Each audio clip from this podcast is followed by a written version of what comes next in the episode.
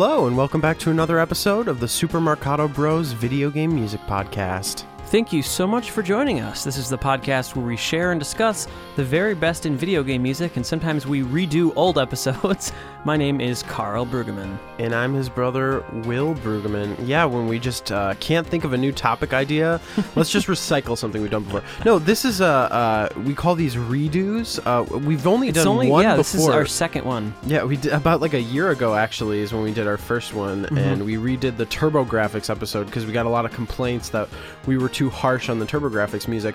Um, but this is something that we had originally wanted to keep going. The Mm-hmm. idea was to go back to um, playlists that we did early on in the show, or just episode topic ideas that we feel like we probably could have done a better job. I think so Um, too. And this is this is an example of that. Uh, yeah, this uh, we're redoing episode five, which was arcade games. It was a it was a super early episode, and I would say the maybe the the weirdest thing about it, or the most silly thing about it, is it was called arcade games, but I feel like about half the music we played was like console music. Yeah. So today it's actually all real arcade music. Well, because I think our, our logic was it was uh, games that were originally released on the arcade, and we were just playing like the NES versions because we so had no silly. idea how to get the actual uh, arcade. That's true. That was only episode five. We had a lot to learn. Yeah. So really, when we're doing these redo episodes, we're probably only going to redo really old episodes because Sure. that was a time when you know maybe we weren't quite as solid of podcasters. Yeah, I, I th- I think the other thing is, um, and we're not necessarily. It's not like we're going to replace. This isn't going to go back in No. place of episode five. You can still go listen to that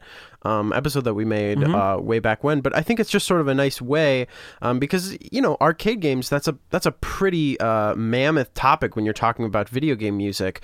Uh, you know, the arcades where that was the way to play video games back in the 80s and 90s honestly, and it was where a lot of our greatest console music, um, they were ports of arcade games. So it- it's really a big topic and one that we kind of dropped the ball on way back when. So it's Well, fun to go know, back to and get a second chance. There's another reason why we do these uh, redo episodes. Is in, in addition to all that, it's just an excuse to play some classic tracks that Yeah. we absolutely love again. Absolutely. So in some ways, it's like a greatest hits. You know, this is absolutely filled with our favorite music. Today's episode is just jam packed. yeah, I mean we're lazy great too. We like to just kind of recycle, yeah so so most of the tracks are were featured in our episode 5 arcade games episode. Some of them we had to we switched around you know like console stuff we're not playing today. We're also adding some later additions of like awesome tracks that we discovered later on throughout the course of the podcast. Mm-hmm. uh, so it's kind of a slightly different playlist but this is going to be a wonderful time going down uh, memory lane with arcade games. Okay so what you guys heard, obviously, was Ken's theme. That was from the arcade original version of Street Fighter II The World Warrior, composed by Yoko Shimomura. An absolute classic arcade theme. Uh, let's see what we have next. We're going to keep going. This was, uh, I think, the same placement in episode 5. This is Double Dragon. We're going to play the opening theme. Uh, and this one was composed by Yamane Kazunaka. Let's take a listen to the opening theme from Double Dragon.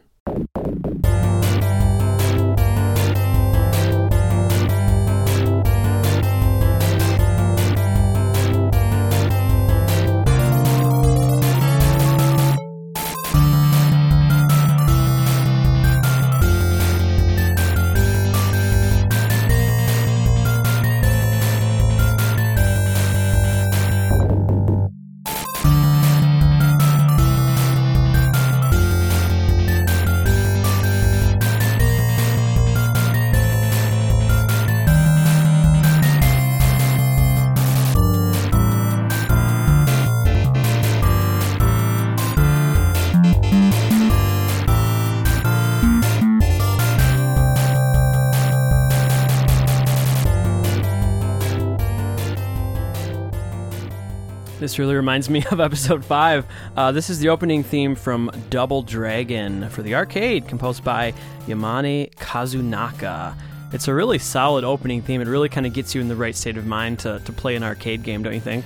Absolutely. I mean, uh, this is one of the all-time uh, classic video game themes. I mean, Double Dragon, uh, is such a popular game. I honestly prefer, I think, the NES version in terms of just timbre, and there's a couple other little arpeggios that actually weren't in this one. But what an incredible theme! I mean, it's just so classic and so distinctly 80s. I must Well, say. it's so funny. I think that was yet another reason why we played so much maybe NES versions in the original episode Yeah. because we kind of prefer a lot of a lot of times we prefer those those versions Well, they sound. I think to a lot of us, um, maybe that grew up a little bit later and played these games on consoles. Those versions are more nostalgic. You know, the Genesis, Super Nintendo, NES. Those are the versions that we grew up playing and listening to. sure.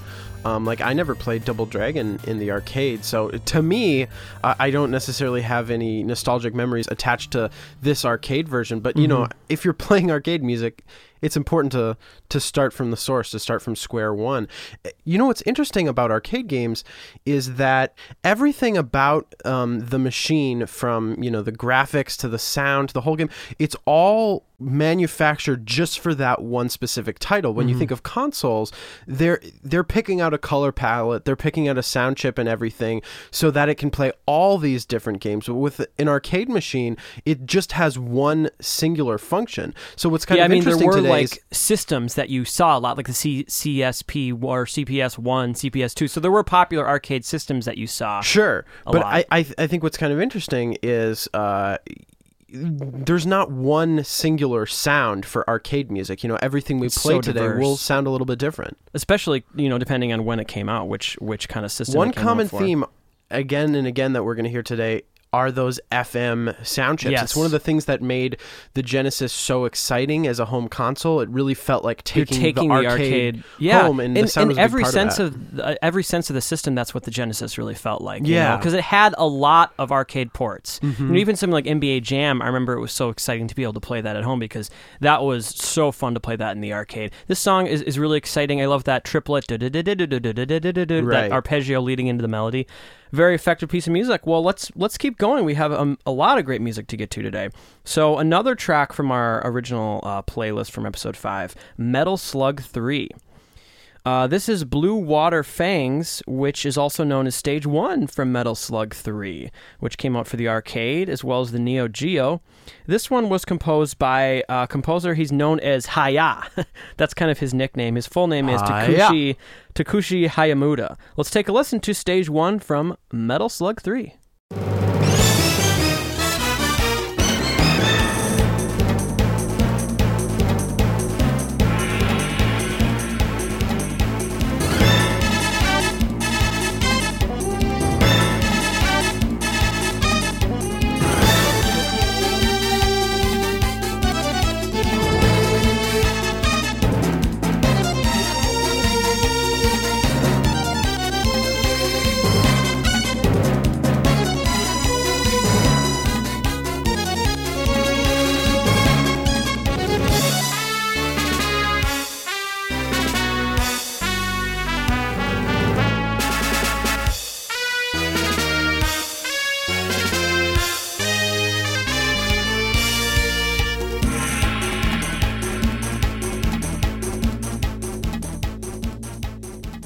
Gosh, this brings me back. Absolute classic piece right here. Stage 1 from Metal Slug 3 by Hiya. You know, I defy you to find a more fun series of run and gun arcade shooters. It's just, Yeah. these games are an absolute blast. yeah, whether you're playing alone or particularly with two people. Yes, they uh, look great. They play great. They're so funny and colorful. and Yeah. the music is outstanding and perfectly matches the tone. It's kind of goofy. You know, this music is larger than life, and it's it has a little bit of kind of dramatic film score elements to it, but yeah, it's so yeah, over the top. it feels kind of like a an, an 80s film score where it's very kind of um, there are the kind of militaristic orchestral elements Yeah. but there's also this kind of like pop music element to some of the orchestra hits and the brass hits that it, it does feel like kind of a cheesy film score which is, Yeah. funny to have um, a game this old have that level of uh, self-awareness to it but yeah, Yeah. i have so many fond memories playing the metal slug games yeah, I would say Hiya is an underrated an underrated video game composer. Absolutely, yeah. This stuff is uh, so so catchy, and it's honestly the other thing that I think is so great about it. It really sounds like Metal Slug. Mm-hmm. You know, it, even if you haven't heard this particular composition, if you're familiar with the series, you're going to be able to identify. Oh, that's Metal hits, Slug. Yeah, right away, just in terms harmonies. of the instruments and yeah, the harmonies. Same bongos. Oh gosh, so classic. Oh gosh, this is this is going to be a fun episode. All right, let's keep moving here. We're going to now move on to um, a track that in our episode five we played the SNES version. Not going to do that today. We're going to play the actual original arcade version. Same track though. Sunset Riders, one of my favorite. And talk about another really fun run and gun Yeah, it's kind of like the Western version of Metal Slug. Absolutely. So this is stage one from Sunset Riders. You really, when you when it comes to these arcade games, ninety nine percent of the time, stage one is the best piece of music. Yeah. Uh, followed closely by stage two. Sometimes the opening theme. I'm sensing Uh, a pattern here. Yeah, the name of this piece of music is Shootout at the Sunset Ranch, and it was composed by a pretty classic composer, Motoaki Furukawa. Let's take a listen to this from Sunset Rider for the arcade.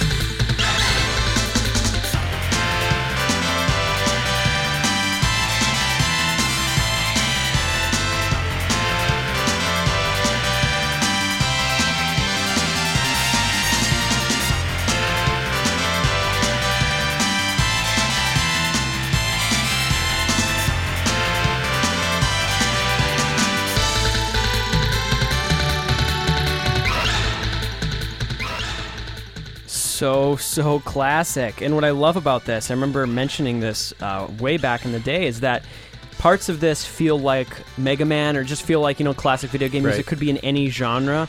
But then he mixes it with Western elements. You know, and those castanets are probably the clearest way to let you know that this is a Western because it kind of reminds me of the rhythm of riding a horse. You know, Yeah, absolutely. And I mean, I think also some of those ornamentations, like da ba da ba da. I mean, that's sort of like kind of the cliche Are you hearing? mariachi. Well, are you hearing here on the second repetition of that bridge section Really the triplet on the bell of the ride? Yeah.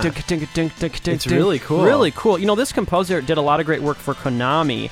He did um, work in the Gradius series, uh, Super C, Nemesis 3, some great games. You know what I think is so wonderful about game music of this era is it really is kind of its own genre in the way that you think of, you know, disco or electronica or jazz and you well maybe not jazz, jazz is too too Mm-hmm. well, broad it's, of an a, art it's form. its own type of fusion, well, maybe. yeah, yeah. It, it- it's kind of like you hear it and, and you know what it is. It has distinct, specific musical characteristics. And Mm-hmm. what I love so much about game music of this period is it really has that effect. And so what's great is when you're getting Western video game music, you have hints and kind of some of the cliches of your idea of Western music, Mm-hmm. but it's all through the fabric of this wonderful melodic Japanese pop Well, yeah, I music mean, like that, that, we're so familiar that with. harmonized section there could not be further away from Western music. But That's, that's what I what's love. so fun. It's so unabashed. It's it's kind of like uh, when you listen to pop music of a certain decade, and um, you know, a lot of different songwriters, musicians are doing sort of the same techniques again and again.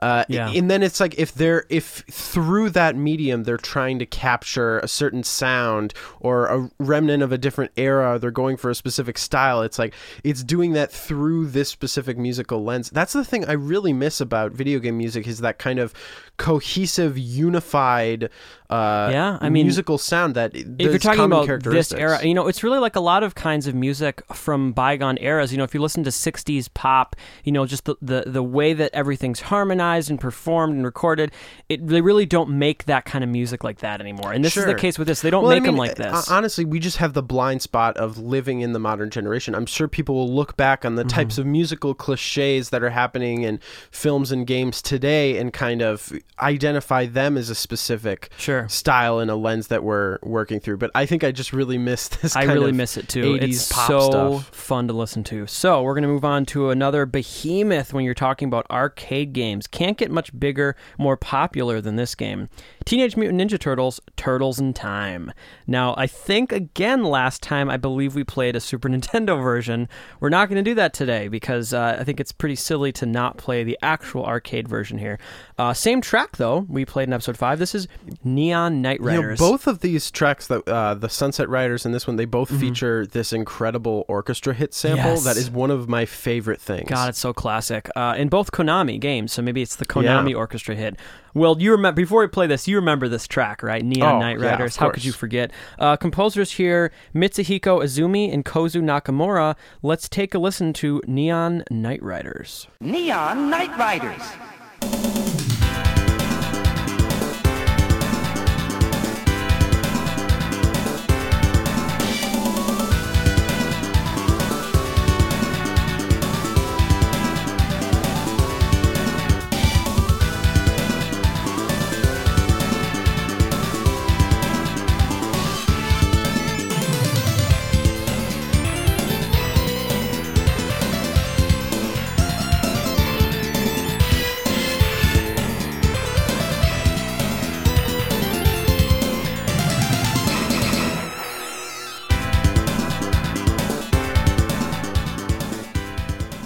How funky is that? Oh my gosh, that again, they don't make them like this anymore, folks. That progression is so wonderful. The slap bass, it's just absolutely funky stuff.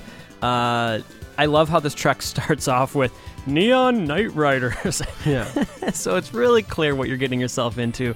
A lot of crazy arpeggios and just very busy piece of music that feels um, technologically advanced. I think, especially for this time, you know, you're at the arcade. One of the ways to wow people is with the music. And, you know, when you're showing somebody a piece of music that has a very funky active bass line, nice sounding drum samples, constant arpeggios, it's a way, even subconsciously, to make you feel like, oh, this is a really exciting new experience. Well, totally. I mean, we also talk about how um, game music kind of evolved musically, but always with the emphasis on kind of showing off the hardware. Yeah. I mean, some of the musical decisions here, some of those jazzy extended chord progressions, that active bass line, it's really cool. The musical implications are very interesting, but it really is there to kind of um, show off that this is something that, you know, the early 8 bit consoles can't do. Yes. I mean, just the sheer number of God, voices in this that. track. Uh, Staggering. yeah, it, well, it's I, really think it's also interesting because I vividly remember how the how the SNES version sounds, Right. and I will say that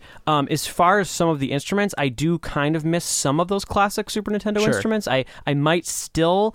To be brutally honest, prefer the SNES version, Mm-hmm. but I will say that there's a specific type of grit and like purity to these instruments that really, for this type of music, for funk, it really uh, lends itself well. What's so interesting about a lot of the arcade sound chips is they end up kind of sounding somewhere in the middle of the Sega Genesis and the Super Nintendo. That's true. because they have the ability to have a little bit higher quality samples than the Genesis. Well, that's a good point. Well, but I they think- also have those FM. I think it's because, like you said, you know, a lot of those arcade chips had uh, multiple capabilities. They had FM channels as well as sample channels. Well, and also I think a lot of the Super Nintendo ports were really trying to capture the arcade instruments, and they would sample some of Mm-hmm. those synthesizers. All right, now we're going to move on to when I think of arcade music, absolutely classic uh, for this podcast and for both of us. We love this piece of music. Uh, wasn't featured until later on in the podcast. This is Galaxy Force 2. You remember this track well. Oh, yeah. Beyond the Galaxy. Composed by, um, it was a collaboration here. Uh, one of my absolute favorite composers, uh, Katsuhiro Hayashi, worked on this as well as Koichi Namiki. Let's take a listen to uh, this really awesome jazz fusion track called Beyond the Galaxy.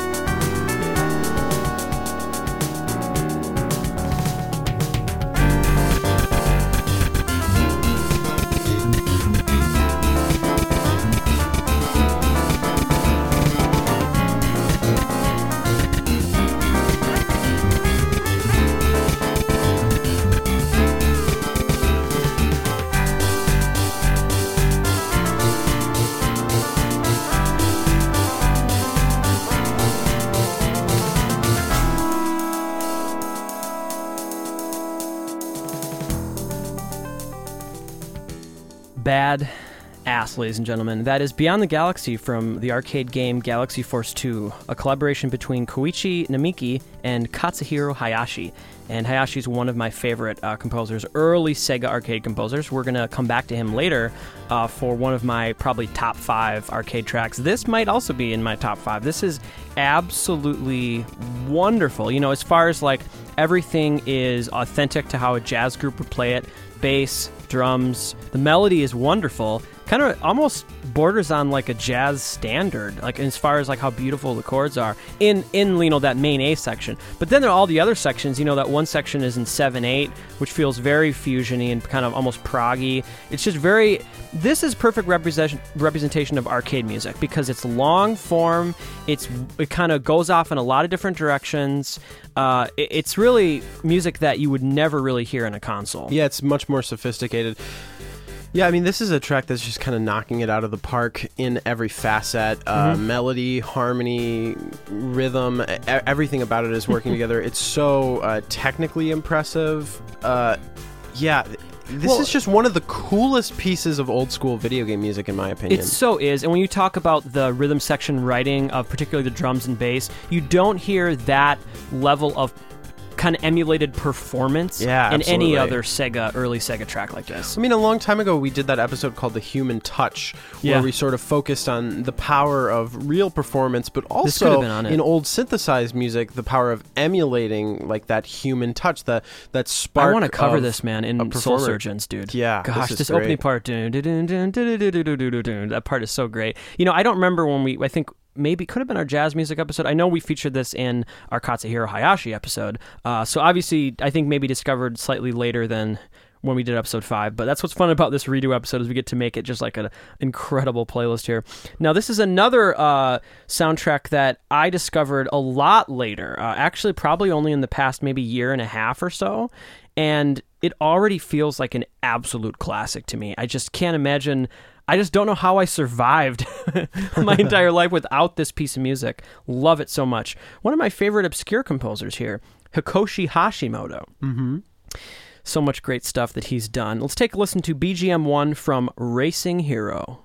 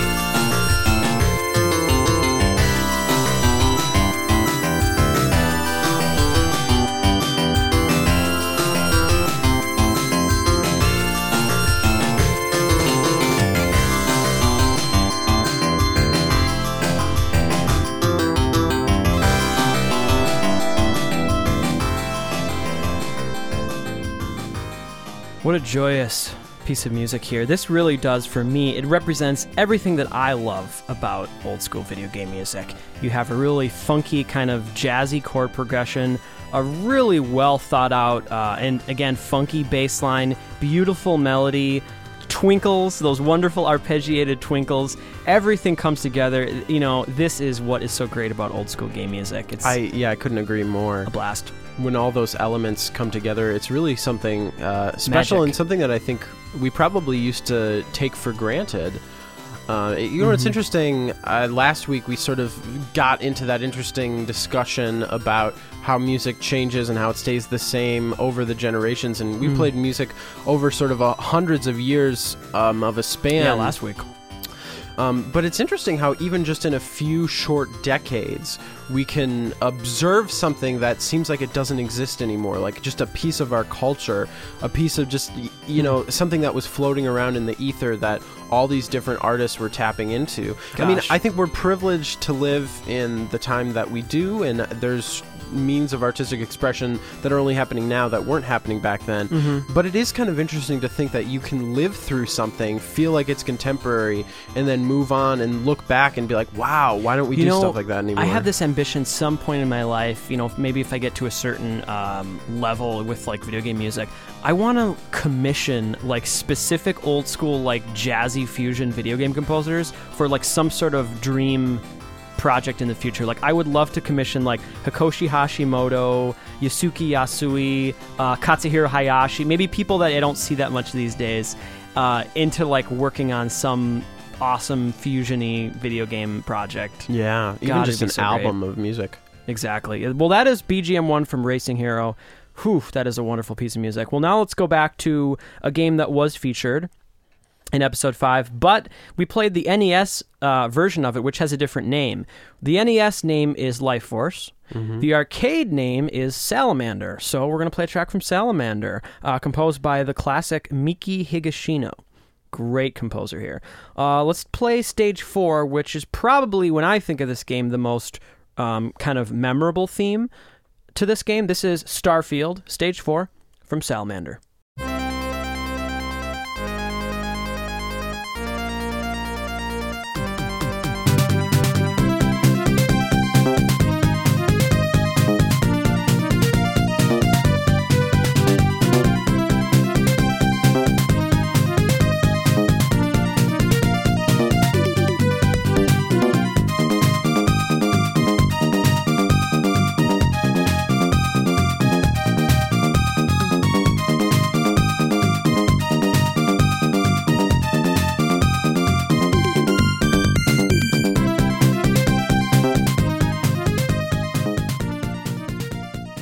Classic. Absolute classic. This is Starfield Stage 4 from Salamander, arcade version, composed by Miki Higashino. I will say about this particular chip and this rendition of it, um, very clear and actually much closer to what you get on the NES than a lot of arcade renditions. You know, one thing I will say against some early arcade music is, and you can hear it in things like Street Fighter, uh, you know, other soundtracks like that, where when you heard it ported later on, the melodies were like clearer, like you could actually hear things better. Sure. And so a lot of the early arcade music's kind of muddled, and I will say that this is a very clear uh, mix here. Yeah, I, I think that's true. I, I also think there's something about kind of uh, the the power of the NES. Just those pulse channels are so biting and have this clarity to them. Yep. That really is never matched on any other console or arcade machine. I think it's one of the reasons why modern chiptunes are still so popular. Sure. Because there really is something aesthetically about the NES that I think you're right. I t- think touches on something that has never been recaptured. But maybe to a lesser extent, I, I even hear that, like, okay, I always talk about this, but if you're comparing the original FM, you know, arcade soundtrack of Street Fighter 2 to the FM Genesis version of it, it's crazy how much more clear the the chords are. Like I everybody go out there, here's your little homework assignment. Listen to Guile's theme, the original arcade version. I think it sounds like crap. Like something is is really muddled, and you really can't hear the chords very well. Whereas the, listen to the Genesis version, or even the Super NES version, you can really hear all the parts like so much clearer. Yeah, it's kind of crazy. The the older I get, the more I realize I don't think there's a single version of the Street Fighter 2 soundtrack that I actually like how the instruments sound. Right. Like they're almost better in my mind. The melody and chords are so fantastic, but Yeah. there's not. I mean, recently Brave version. Wave released that quote, you know, definitive collection, but all that is is two arcade versions. It's the CPS or CSP, whatever one, and then CPS two. Both of them are not perfect, really, in my opinion. Sure. So it's really, I mean, it's like maybe someone could do a project where they take the best elements of each soundtrack, like you know, try to replicate some of the like use FM instruments, but maybe remix it and and kind of sequence it. I don't know. It'd be a, it'd be a lot of work, but yeah, you're right. I think it's also just what you grow up with. It's like the the the Super Nintendos to me in my head when I think of the tracks, that's my definitive version. Mm-hmm. But when you listen to them, they have tons of intonation problems and they're not super well implemented. But it's just what I grew up with, so it's kind of what I hear in my head yeah, when I think of for Street me, Fighter. nothing is as extreme as the original Guile arcade version. It, Right. it just sounds surprisingly bad. It's really crazy, and I well, think that's maybe the interesting best theme in the game. with a lot of arcade music where it's like it's it it came first, but it sounds worse than Yes. uh, the ported version. It's very interesting. Well, now we're going to move on to definitely top five for me. Uh, absolute wonderful arcade piece. This is Magical Sound Shower from Oh. Outrun. Gosh, I love this so much. Uh, composed by Hiro, full name uh, Hiroshi Kawaguchi. Wow, this guy is a legend. Um, yeah, Magical Sound Shower. It's it's a great kind of long form piece of music that takes a while to really kind of get into it. So sit back, relax, and enjoy Magical Sound Shower.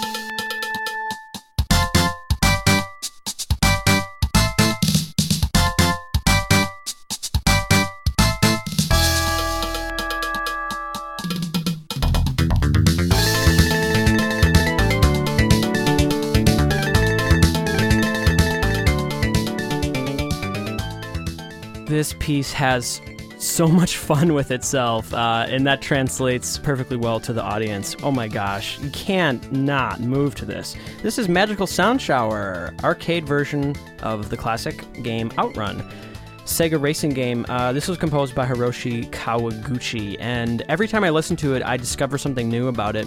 You know, again, just the writing, the wonderful rhythm section writing. If I was listening mostly today to the bass, and what I love is it's kind of this perfect middle ground of authentic Latin playing, but also having enough kind of syncopation and busyness to kind of make it feel maybe a little bit more funk or, or like pop modern. So um, it's just kind of that great combination where it's like it, it is kind of Latin, and that piano, that main piano riff is is very kind of classic Latin. Sure. But you know, it's kind of injected. It's kind of brought into maybe the modern the modern sphere.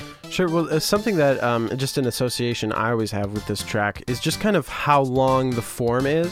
which is definitely something that uh, an association I have with arcade music. Mm-hmm. The idea that you know it's catchy, it's melodic, it's memorable, but it, takes doesn't its time. necessarily have always those like 30 second, 40 second loops that we associate. I think a lot of times with older video game Well, I music. think maybe maybe the reason for that is you know later on on this course you're getting to more exciting new areas. So how exciting is it when the music all of a sudden changes to that steel drum section? You know, Right. if it's more tropical and more busy, it's just it's a very exciting effect.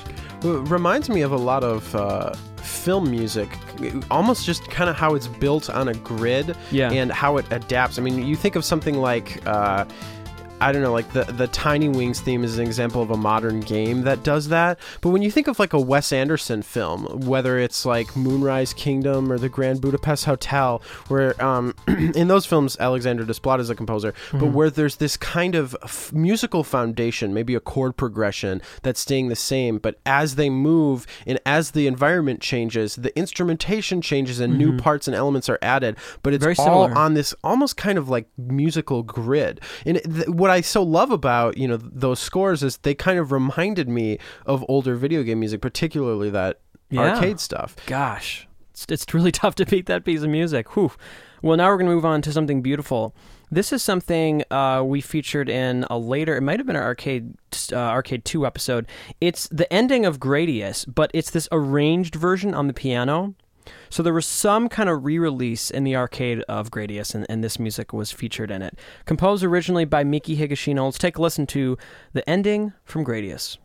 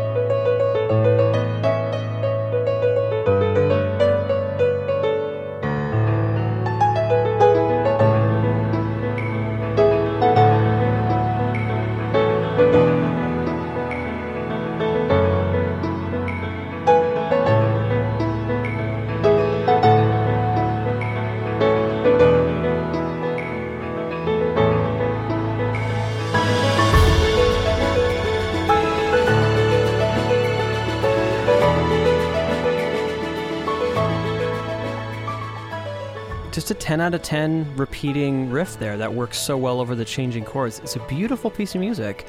This is a arranged version of the ending from Gradius, composed by Miki Higashino.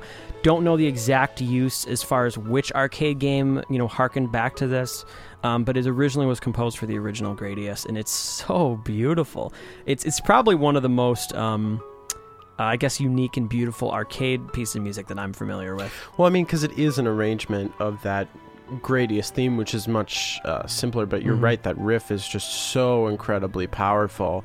Uh, it really sort of sticks with you and very versatile. And I mean, we've talked about this before, but uh, the Gradius music is is so phenomenal because it really, I, I mean, much like uh, that uh, Salamander track. Through the intervals of the music itself, it, it brings to mind the sensation of flight and kind of the, the broad nature of some of the intervallic leaps make you think of being up in the air. That's something that I love about the Gradius music. Something that I like about this track in particular, that kind of oscillating um, thing in a Lydian mode that kind of modulates down a whole step is Yeah. something that I think happens a lot in film music. A m- kind of modern example would be the theme to Inside Out. Yep. Dun dun dun mm-hmm. dun dun and then you have dun dun dun dun dun. Yeah, I know you're a big fan of that That sound. idea of yeah, having something in the Lydian mode that moves, that's sort of shifting between two. It's very keys, I imaginative. guess. Yeah, it really kind of gets your imagination Yeah, going. absolutely. And it's funny in this context, it also makes me think of flight and of soaring and of being Mhm. kind of high in the sky. But uh, my favorite part of this theme is actually when it goes into the dun dun dun dun dun, dun and it's just so kind of lyrical and beautiful. I mean, it also makes me think of uh, film music, but it's it's so It's unabashed track. in terms of its like raw emotional expression. It does feel like Yeah. something out of an a little bit of an older era. Yeah, it was hard for us not to include that particular track today. Uh, really an interesting change of pace for arcade games. Well, now it's back to the absolute kind of you know go to stuff. One of my top, maybe top three uh, arcade soundtracks, Area 88. Uh, known in the U.S. as UN Squadron. Uh, this was composed by Manami Matsumae. Let's take a listen to Round 8 Marine from Area 88.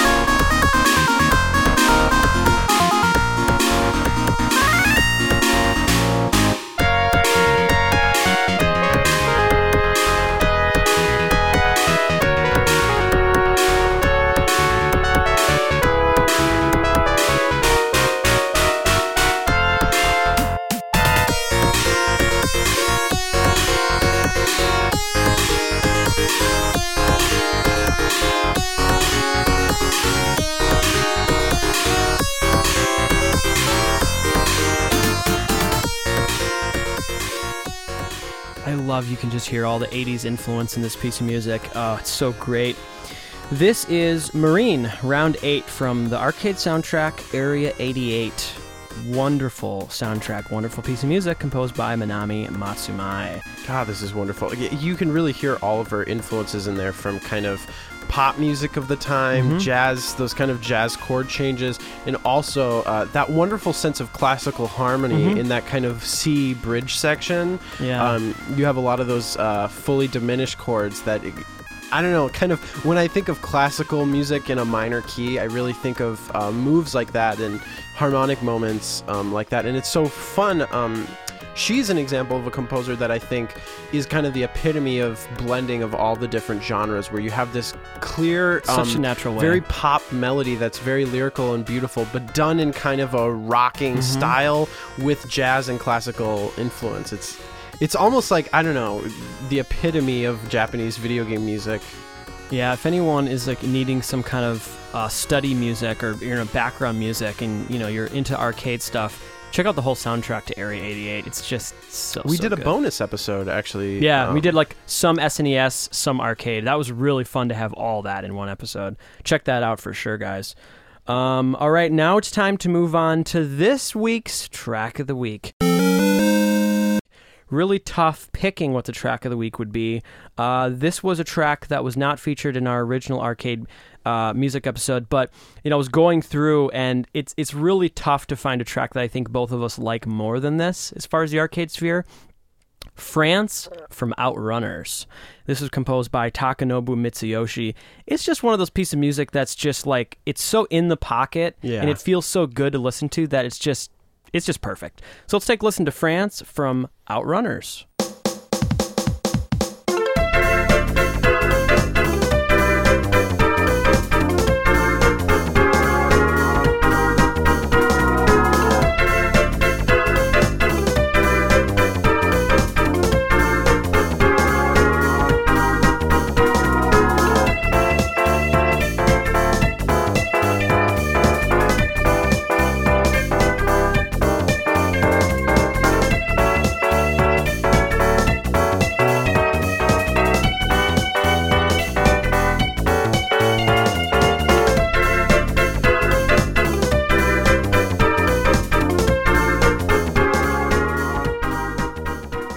This is one of those tracks where you can't really I don't think you can ever fully articulate with words why it's so great.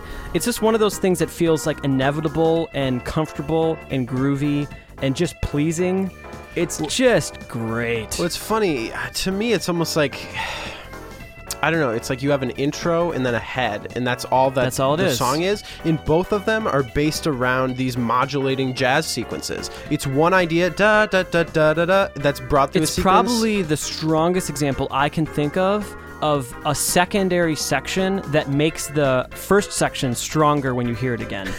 when it comes back to that I know organ exactly part, it's just like yes. That's why it's like if you're analyzing the form, it doesn't feel like A section, B section. It really feels like an intro in a chorus or something. Yeah. Because yeah, when you come back to that initial part, it feels so satisfying. I mean, it's like these two completely classic riffs, and it's so sequential, but the chords are so jazzy and interesting. And you're right, though; they do feel inevitable and incredibly satisfying Oh my oh. gosh, Oh. I could listen to that forever. Yeah, I mean, really, I feel like that's sort of the intention. Is that's a piece of music that is so incredibly loopable, and it, it makes you almost crave a, a return to form. It makes you really anticipate and feel satisfied by the loop point, Oh, which man. we've talked about before is one of the most effective uses of uh, the limitation in early video game hardware, where you have to have a short loop, making the listener kind of crave the loop. Sure. Yeah. It, it is. It is. It is literally impossible to beat that piece of music uh, as far as arcade games go.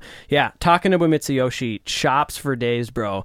Not the biggest fan of his singing, but uh, really big fan of his composition. Um, let's just leave it at that. oh my gosh. Okay, so now we're going to move on to we have to play two tracks from Street Fighter, right? Because it's probably as far as the soundtrack goes, uh, the most beloved arcade uh, entry that ever was. We're going to play Or Ryu's ever will theme. be. Yep, Ryu's theme uh, again arcade version composed by Yoko Shimomura.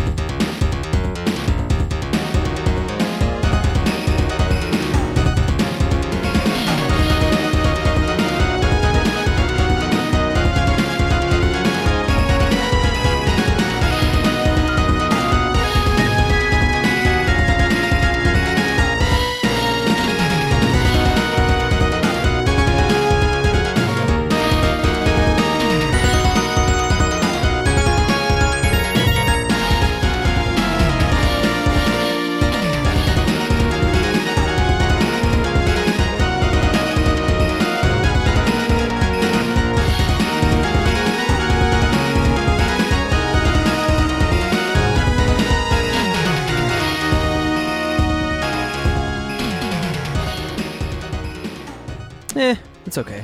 I'm just kidding. This is a this is a classic piece How of music. dare you? How Um, dare you? just some of the most thoughtful harmonized arpeggios that I've ever heard. Like this kind of represents uh, a certain level of creative peak for Yoko Shimomura. I know that she was really pushing herself. Originally, she wasn't excited about working on Street Fighter 2. She didn't necessarily want to do it. She got pressured into it. Obviously, she worked for a company and she kind of did what they told her to do. After she finished it, it became one of her favorites. Um, Yeah, that's isn't it funny how how that how that goes? It's, it's something that challenged her and really pushed her. You can and hear that. honestly, in so many ways, I think it's the peak of uh, what she ever did creatively. I mean, there's so many iconic pieces of video game music in here, and I don't just think it's because Street Fighter 2 is a really popular game that's had like hundreds of different editions. I think it's these melodies are so Well- pure and so iconic. Well, this is a piece of music that I would stand by and I would critically analyze every single instrument here. The bass line is a work of art. Uh, the way that it interacts with the melody, the way how how funky and rhythmic it is, yeah, the harmonized identification for it by itself. Yep. Da- da- ba- da- Exactly. Like if you just have that in the melody, you know exactly what the chords are. Yeah. The harmonized arpeggios are wonderful. The melody's beautiful. Every every single a single element is great on its own, but when you add it together, it's this type of craft and this kind of classical counter like contrapuntal amazingness that when we rarely get this in video game music it does happen once in a while it's just this level of just joy that is is so hard to capture Yeah, I mean, honestly, to me, like the pinnacles of this kind of music, it's like Manami Matsumae, Yoko Yep. Shimomura. Like, I think Manami was possibly on her best game in Mhm. UN Squadron, and I think Yoko was on her best game in Street Fighter 2. And it's like they're both still such incredible, you know, wonderful melody writers and great composers for the different genres but i'm always going to crave for this kind of jazz classical rock Yeah. fusion that you get um, distinctly um, in the 80s and 90s with this type of video Sure. game music it just doesn't get any better than and you know Fighter. we're gonna we're gonna move on here, but I do want to give a shout out. Um, stick around for our playout track because we're going to go back to the Street Fighter series and we're going to go back to one of my absolute favorite composers uh, who has his, his own sense of jazziness. So that's a little bit of a shout out later. Okay, so let's move on to Shinobi. This was featured in episode five. This is an awesome piece of music that feels so nostalgic for the early days of the podcast for me. Mission 4 Yuzo BGM. Koshiro. Uh, actually, no. Yuzo Koshiro did not. We we said that wrong in our first episode. Oh, great. Yuzo Koshiro didn't compose this original arcade game. Was a good reason to do a do-over then. Exactly. This was composed by Yasuhiro Kawakami. Yuzo Koshiro did later entries on Game Gear and Sega Genesis and stuff. Let's take a listen to Mission 4 BGM from Shinobi.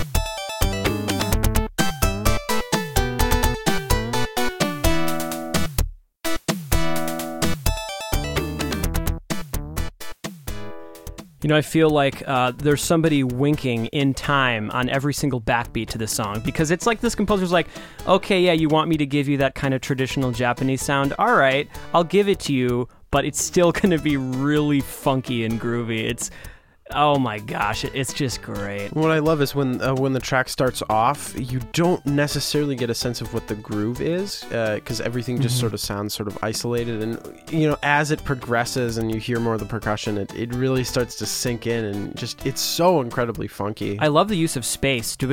Bum, bum, bum, But especially Yeah. early on, there's a lot of space. I think that's one of the things that makes it so groovy is uh, honestly that that space. It, it's similar to uh, what's the track we were listening to earlier. Um, the one of the ones that you said you wanted to cover that just um, has probably the magical sound silence. shower, right? I think it was before the magical magical sound shower does, ha- does have a measure of silence. But there, I think before Sound Shower, there was a track we were playing earlier that. Uh, Racing Hero potentially, or it would have Anyways, been it was something funky. Mhm. Got a lot of funky stuff on today's. episode. a lot of episode. funky stuff. Absolutely. Let's see what we got next. Um, now we're going to move on to oh my gosh, so classic X Men. I had a wonderful time. You know, Yeah, part of part of to die. you know part of my childhood as far as in the arcades a lot of the time was spent playing x-men you know it's just the go-to game i feel like it was one of the games that was almost always in almost every single arcade that i went to. You could find x-men. Uh, we're going to play here comes the hero and this game was composed by Seiichi Fukami Yuji Takenouchi and junya nakano. Here we go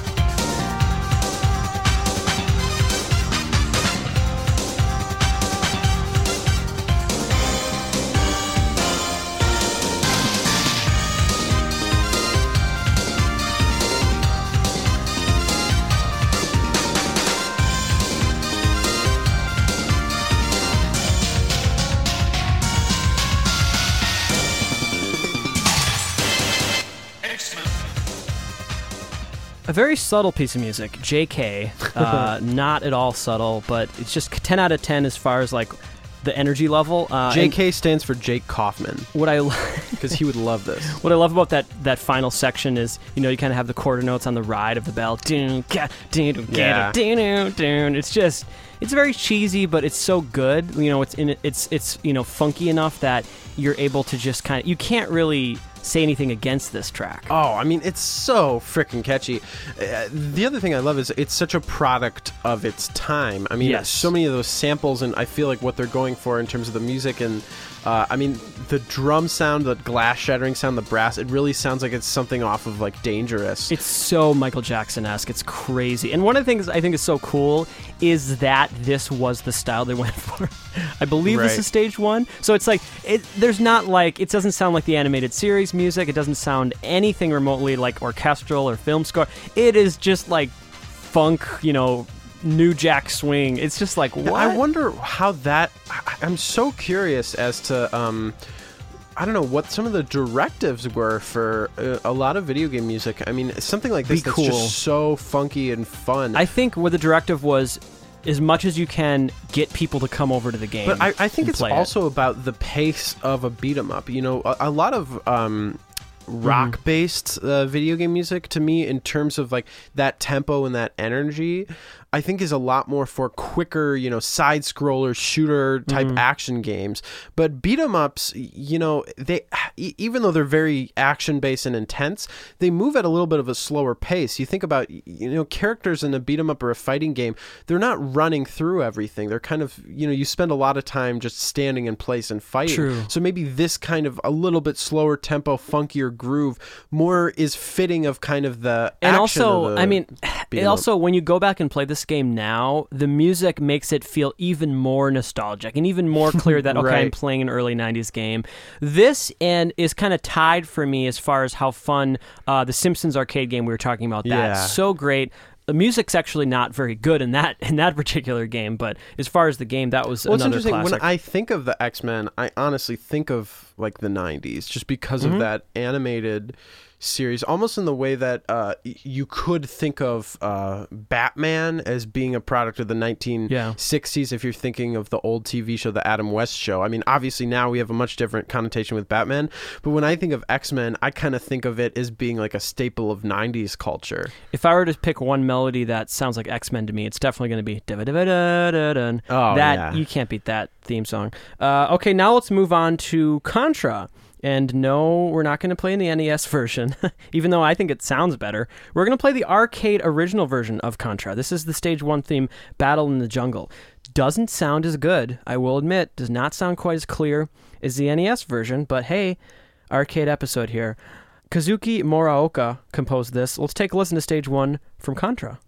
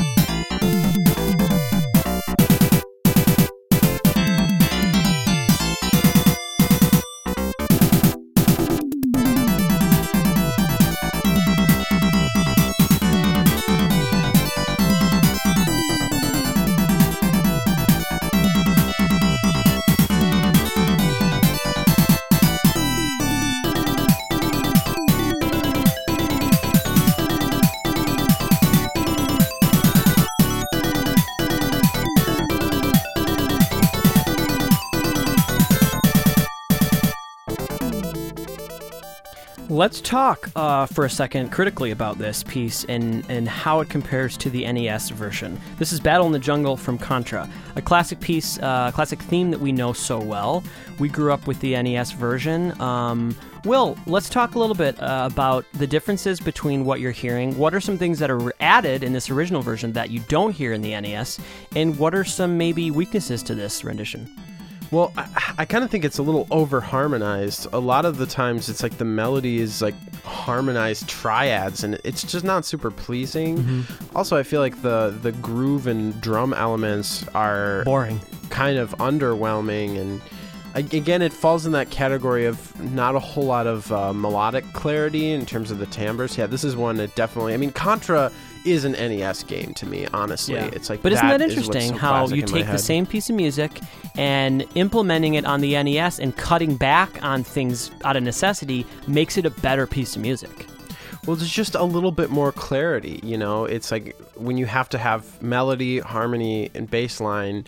It, you know, it, it, it forces you to, I think, be a little bit more thoughtful about Mm-hmm. um, what's happening musically. Well, I alluded to this earlier. Uh, it's now time to play one of my top five uh, pieces of arcade music. It's from Super Hang On, composed by Katsuhiro Hayashi. This is Outride a Crisis, another wonderful long form piece of arcade music. Enjoy.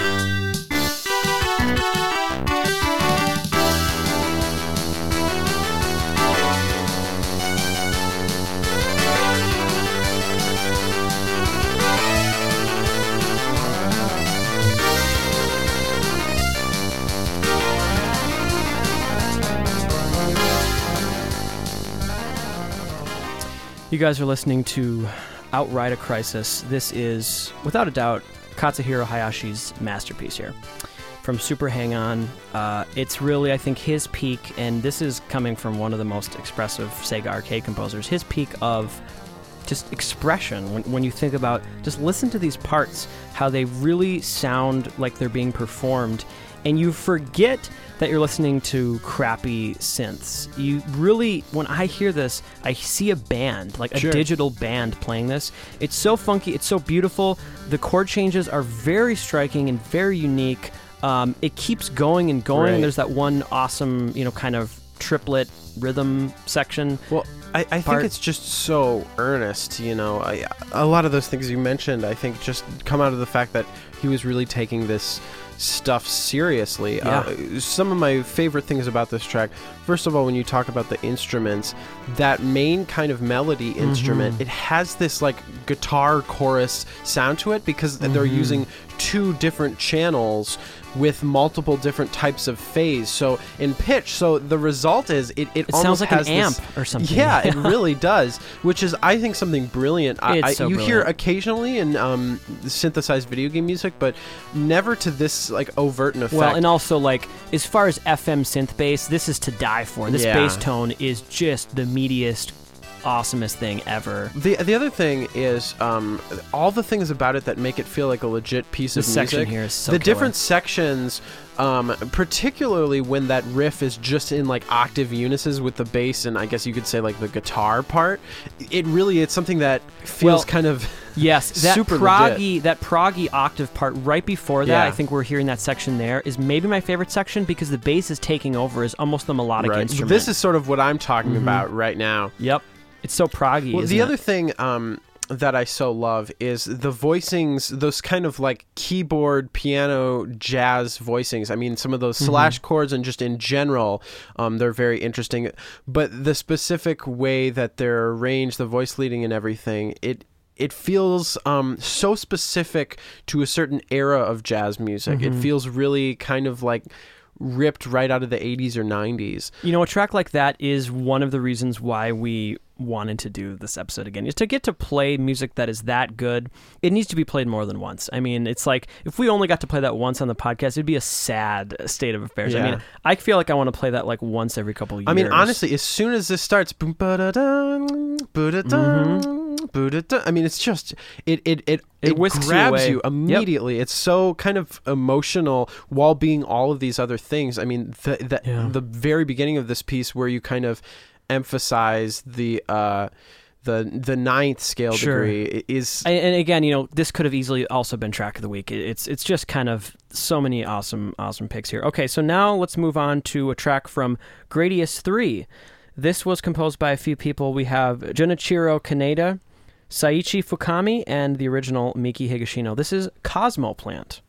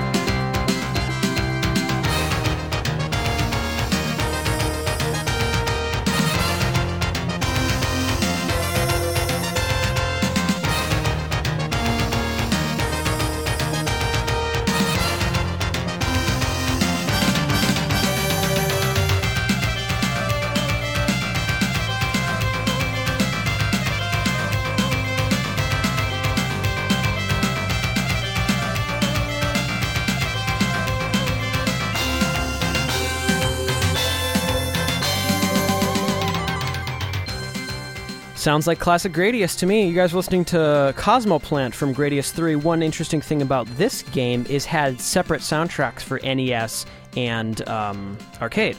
Uh, it might have been it was either Gradius 2 or 3 that that was the case. Um, and I remember listening to both of them separately and they're both really good in their own ways. And I think that's one of the most impressive things of this era. Sometimes you have completely separate, you know, think of Batman Return of the Joker the Game Boy versions, great, completely different composer, uh, two separately great soundtracks, which is, I think, wonderful. Absolutely. Yeah, this is such a wonderful piece of music. I, it has um, kind of a medium length form. I mean, it has Yeah. three main sections, which is sort of like an A section, a B section, and then it sort of feels like a chorus. Um, Or you could think of it as like an intro verse chorus or something. I mean, that that doesn't really matter so much. I think my favorite part is that kind of B section. The it's exciting, isn't it? That ah, God, I love. You know, that. I'm going to speculate. I'm to speculate that this sounds like Miki Higashino to me. I mean, Oh, and if totally. it isn't, it's whoever else she's working with does a wonderful job of emulating her style, right? Yeah, God, this is. Gosh, I'm so glad we're playing this again. It feels like it's been so long. This is one of my absolute favorites. And that chorus melody, again, going back to why I agree that I think it's Miki Higashino, because it captures that sort of spacious quality that makes you feel like flight. It's just a very kind of open melody. Yeah, and let me let me quickly check here. I want to see if it was Gradius two or three that I was thinking of that uh, had two different versions. It looks like Gradius three um, uh, came out. It did. It did. Ha- I mean, it was released for the arcade and the SNES, but I don't think that's. I was thinking of Gradius two that had an NES version and an arcade version that were completely different. This apparently came out for the. God, this is really one of the best playlists we've had in a long time. It's we should just, you know, keep Nothing- doing older episodes. You know, maybe we could once in a while do a redo, even if we didn't feel like we needed to change something. just, to be lazy. just to kind of go down memory lane again. Um, let us know, guys, if you if you're enjoying these. Or we could episodes. just post an old episode and then we wouldn't have to do anything. oh, that's not as fun because I want to listen to the music again. Um, we we record the episode and it already has our audio from our original, and we just add another track on top of it. it's like a commentary track for a podcast. So this was when we recorded episode five. That's not a good idea. All right, now we're going to move on to probably the most one of maybe the next two tracks are a little bit more obscure.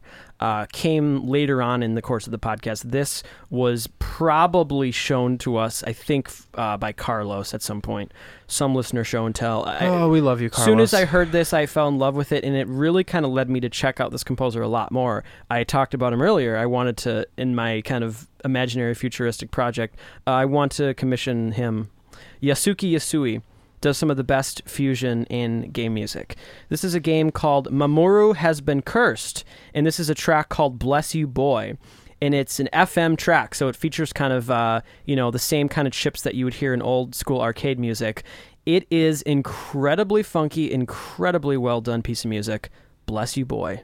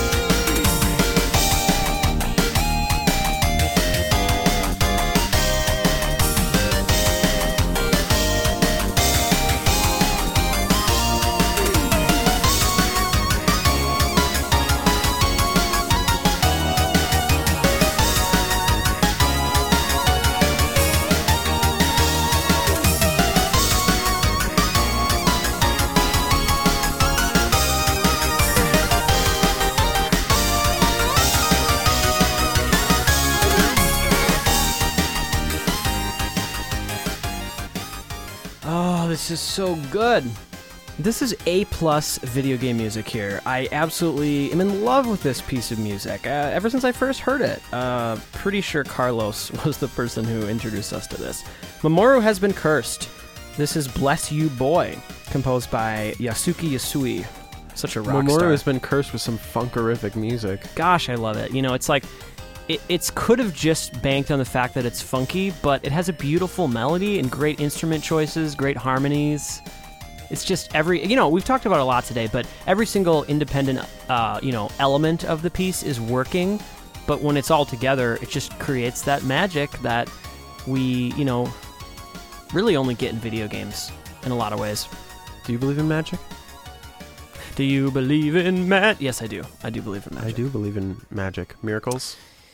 All right. I believe in Mako. we're going to play the last track of the day. This is uh, by far the most obscure pick, and um, but it's it's so good. Ever since I first heard it, I uh, there's this collection of old Sega arcade music that you can get that I got a long time ago, and this was one that I listened to, and it's just it, it's um it's lovable.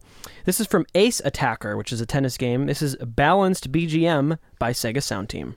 Final set you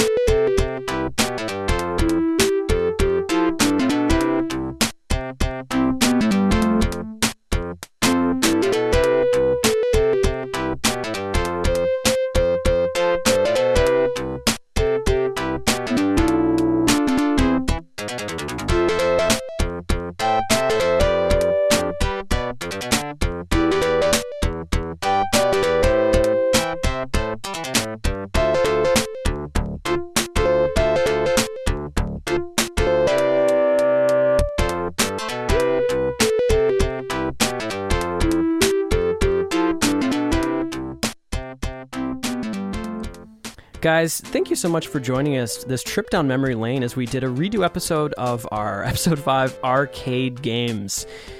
Wow, it was kind of an excuse to play some of our favorite tracks and to make even more of a solid playlist than we were able to on episode 5.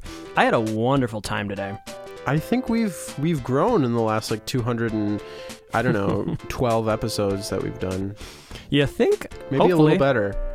Hopefully we've So grown. those of you going back to episode 1 and criticizing us for I don't know, getting some fact wrong or having poor taste, it's like how about you listen to the whole thing Yeah. then then Yeah, in. absolutely. Yeah, one of the things you know about having so many episodes to offer is is people kind of forget that oh, this was four years ago. You know, yeah. Almost 5 years ago. almost five years ago. Yeah. Uh, thanks everyone for joining us. Any newcomers, new listeners, thanks for joining us. Uh, one thing, if you're enjoying the show, that you can help us out with is leaving an Shut iTunes the review. hell up. No, I'm just kidding. leave a uh, leave an iTunes review. That definitely helps more people discover the show. Uh, we have um, some presence on social media. You can follow us on Twitter, like us on Facebook. Our website is supermarcatobros.com. Yeah, recently our RSS feed has been upgraded to have every dang episode of the podcast. Uh, there is, you'll probably notice some of you that uh, we weren't able to get the dates right. Like once we made that update, for some weird reason, the dates didn't quite work. So like everything like past like f- I think six episodes ago has like the same date of like May something 2016. Um, but it's not you know it's not the end of the world. Yeah, hopefully people coming to the show now will be like, "Wow, they were really prolific that one day. They If you look- like yeah, if you- 210 episodes." If you look on the description, though, of every episode, it does say the original date, too, that we Yeah. added in there, so it makes it more clear. So, yeah, guys, thanks for joining us. Uh, we have not a lot of episodes uh, to close out this season. We're having a wonderful time this season. Uh, we're going to play you out with a Naoshi Mizuta track, one of my favorite composers. This is the staff roll from Street Fighter Alpha 2. My name is Karl Brueggemann. I'm his brother Will Brueggemann. Have a great week, everybody. Peace out.